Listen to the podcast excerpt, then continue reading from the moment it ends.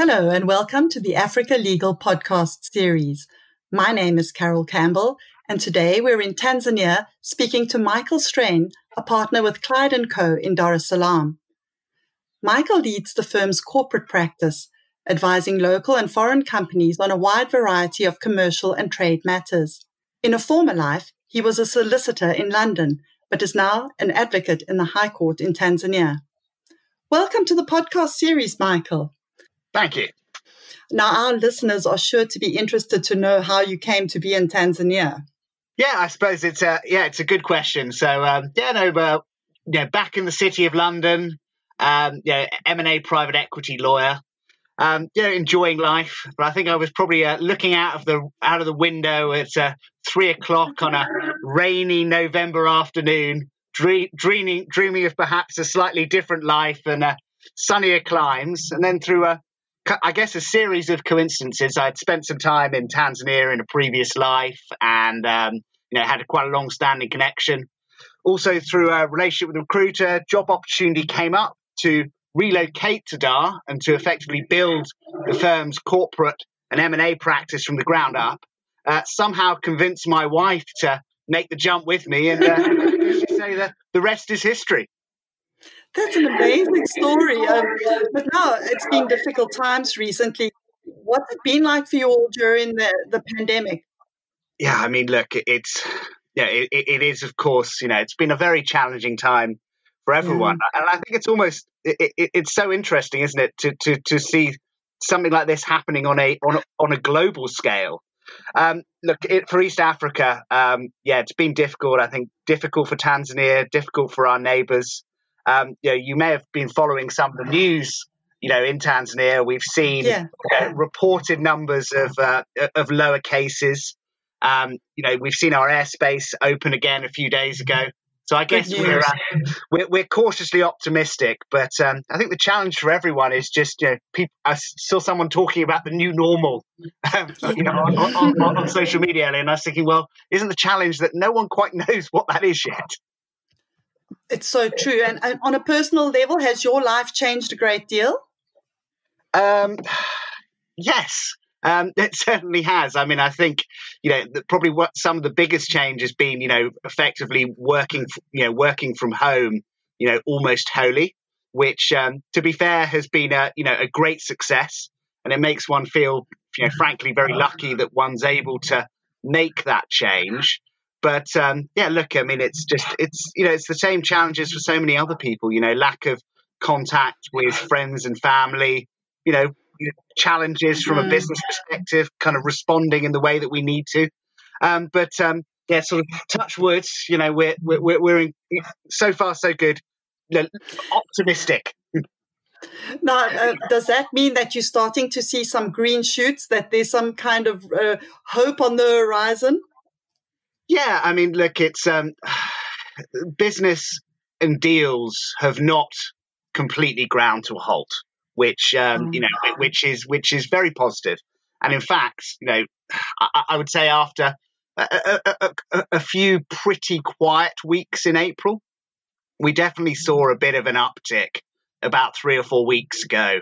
And you know, I, am a big believer that the economies of East Africa are know, it, it, they're extremely resilient. And, and, and, as a result, you know, we will see, you know, I'm hoping a, um, you know, a bounce back there, um, you know, perhaps more quickly than in some more developed markets. That's very interesting to hear. Now, Michael, your core practice has a particular focus on the oil and gas, mining, telecommunications, and agribusiness sectors. Uh, could you share with our listeners uh, just a little about one project that you're currently working on. Yeah, absolutely. Um, what, what, what's I guess been interesting for me in my uh, in my time, so almost seven years now, based in East Africa. It was the sort of oil and gas play that had originally attracted me to the region. But what I found, um, you, know, uh, uh, you know, after I guess probably only just a few months, is really the opportunities exist across, you know, almost all sectors. And you know, when we were, you know, when we look back over, you know, some of the deals that we've done in just, you know, the last few months, it's, um, you know, it ranges from a sort of you know, a large um, you know, acquisition of a hotel resort in Zanzibar. I think that was for what approximately fifty six million dollars. Um, wow. IPOing a uh, a mining company, um, another acquisition in the gold sector in Tanzania, um, you know, private equity um, in Tanzania in the agribusiness sector. Um, so it's um, yeah, it's a huge kind of huge facet of things, and um, that that's the kind of wonderful thing about the region is because there is so much growth that there, there is opportunity almost everywhere you look. A lot has been made of the rise of private equity into Africa over the last 10 years, but does it really work in its current form for distinctly different African markets? I, I, honestly, Carol, I think that's a very, very good question, and I, and I, and I think at the outset it's important to, to recognise the success that that the PE industry has achieved on the continent and the vast changes that have been made to lots and lots of businesses and people's livelihoods. But but in the same breath, I do think it's important to recognise that private equity in the way that we know it, particularly in East Africa, is is very, very different to the private equity that one would see in you know the US, the UK, or e- even frankly in South Africa. You know, we, it, it's it's I think as a starting point, you know, really almost all of the money that is driving the PE industry comes from development finance institutions. And I think it's important to remember that. And, you know, as a result, it, it, it, I feel it is important for you know the industry to recognize its probably kind of impact roots rather than getting perhaps at times too focused on return. And, and it's about sort of asking, well, you know, all this money is being provided and saying, well, what is the purpose of that cash? And then I think, you know, in the same breath as well, you look at, you know, very different markets. So if we were to contrast, you know, even Kenya and Tanzania, um, you know, Kenya, the, the economy is, you know, significantly more developed, and that has just made it a far richer and easier place to um, to, to do business and find deals.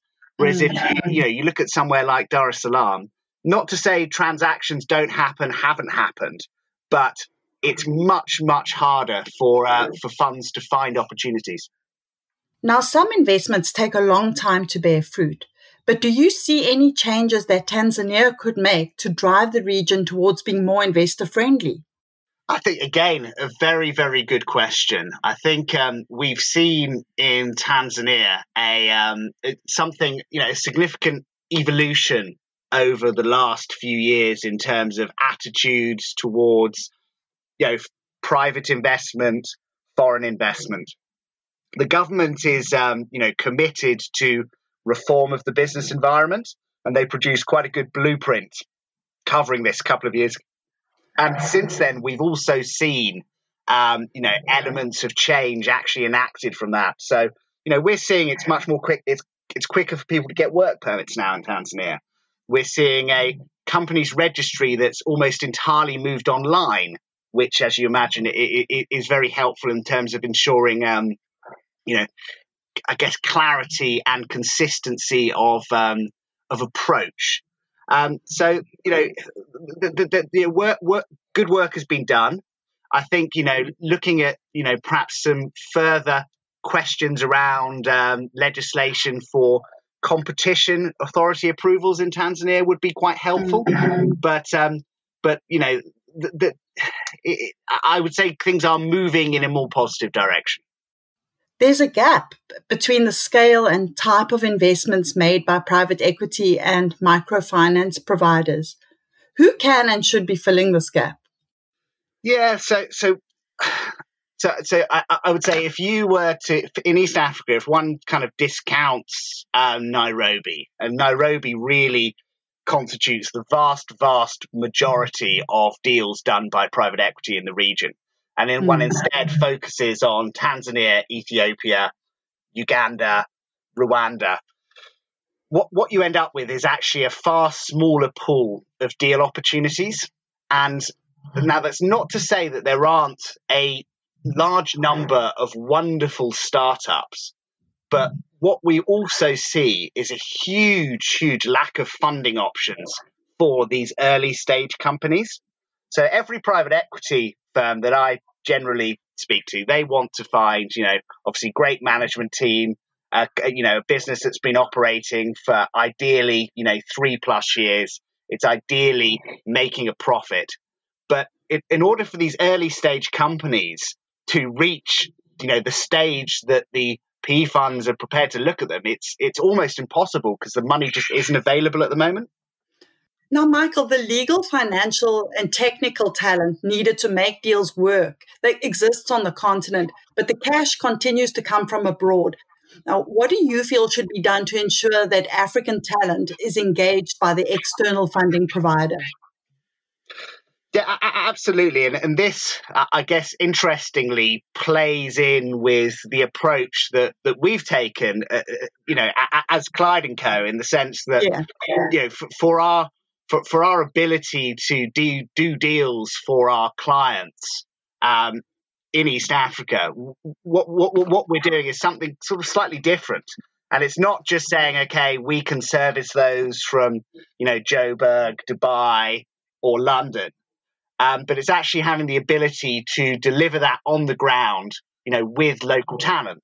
So, you know, you know, my team, you know, I, am not from Tanzania originally, but my team is entirely composed of, um, you know, of, of, of Tanzanians, and you know, it's been so important to us to develop and grow this this talent. And I think then when you kind of flip that up onto a more, you know, macro level, so, so, what you have is you have all this cash coming from development finance institutions abroad effectively to catalyze the economies. Um, and, and, whilst it is often tempting for um, you know people at these DFIs or perhaps funds based overseas to use overseas providers in their entirety to try and um, you know to try and affect these deals, you just can't underestimate the benefit of local knowledge. And, um, you know, we see it all the time, mm. particularly people trying to apply knowledge gained in, you know, in say one East African country to another. I mean, we're talking about very, very different places. And, you know, you need to have that local flavor to make things work. That's such a nice perspective, as I think many have approached Africa with a one size fits all approach and had their fingers burned. Oh, absolutely, I, I, couldn't agree more. And it's um, well, it's just even the the concept of talking about Africa, you know, as fifty four countries. and, and, look, not to not to deny that there are, of course, similarities between you know, you know, Tanzania and Ghana are perhaps more similar than Tanzania and Peru, but it doesn't mean mm. that one can make an assumption that just because you've been successful in one place, you don't need to take your time get the right mm-hmm. advice in order to make things work in a different place. We see this with, for example, M-Pesa not working in South Africa as well as it worked in Kenya. There are often different cultural approaches to money, different approaches to mobile technology that shouldn't be forgotten. Oh, indeed. Um, you know, people think in different ways, and people, you know, have relationships in different ways, and it's, um, yeah. And I think that's just, yeah, that that for me has been why it's important to, you know, move to East Africa to live there and to stay there because it enable I feel it just gives me the ability to kind of understand things in a way that would be different if I was sort of flying in every couple of months. Now, you've referred a few times to DFIs or development finance institutions. And these are often touted as the key to resolving challenges in a country's economy what is your take on their role in Africa's growth? And now we're talking about Africa in the in the singular again. But they are they, they are something that we see in South Africa, we see in Kenya, we see in West Africa. What do you what do you feel about them? Yeah, look, I mean, I, I, and I, I kind of flip here right back to what I was saying at the beginning about the wonderful you know work and change and you know economic development that's been brought you know by private equity and really you know, kind of in the same breath by development finance institutions. You know th- these DFIs around the world have made available significant pots of cash which are you know which are being utilized to genuinely catalyze and drive economic change. Now, of course, it's very you know, it's very difficult to, um, to, to, to, to do that effectively always. And I think if, if I was to, to make an, a, a polite observation, you know, I, I, I look at say somewhere like Tanzania.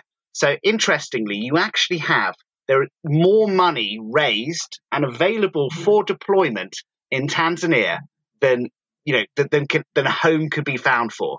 And uh, I have to say, when I found out that statistic, I was I was quite shocked. It's it, you know it's so incredibly unusual. So so but but you know it goes back to what I was saying. So you've got all this money available, but what you have is a real lack of pipeline.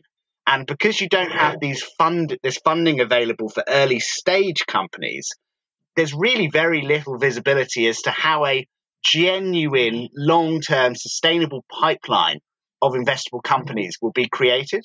So I think what I would say to DFIs is keep up the wonderful work, but the more you can do to shift your focus towards the early stage development, particularly in these so-called sort of second tier countries, if I would coin a phrase, you know, like Tanzania, Ethiopia, Uganda. So they haven't, you know, they haven't formed the focus of investment, and there's a reason for that. Uh, but by getting cash into early stage companies and look not all of it's going to work you know most most companies fail in the first couple of years but we do need to try. And then i guess in, in you know the, i think the second point there is I, I see incredible caution from a lot of funds from a lot of dfis now the, the markets that, that i operate in are extremely difficult they're very you know they're very risky mm. very unpredictable but again, if you kind of take a thousand paces back and say, well, the money that we raised, yeah, okay, we want to get a return on it, but wasn't the most important thing actually to try and make a difference and improve people's livelihoods? And that's why, you know, ex taxpayer in Sweden was happy for it to be used for its purpose. So I would, I would, I would ask, you know, DFIs and funds to, to, to, to perhaps ask a philosophical question which is are we happy to actually take a bit more risk, pump money in to early stage companies, you know, do it quickly. Don't do it you know, mm. not to be negligent or, you know, or, or to do anything improper, but just, I think, just to try and get this cash out the door almost.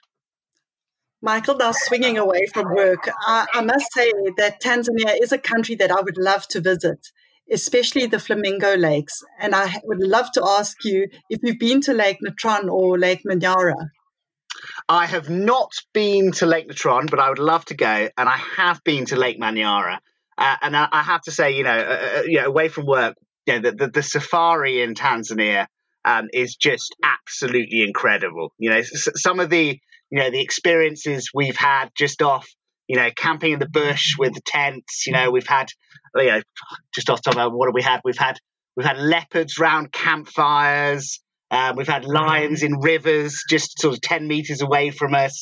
You know, it's really just, you know, the, the, most incredible place. And, you know, we've, so just, you know, as I said, away from work, which is always exciting, never a dull day. we have such a, you know, it's such, such, such a wonderful and beautiful and rich country to, to, to, to be able to live in.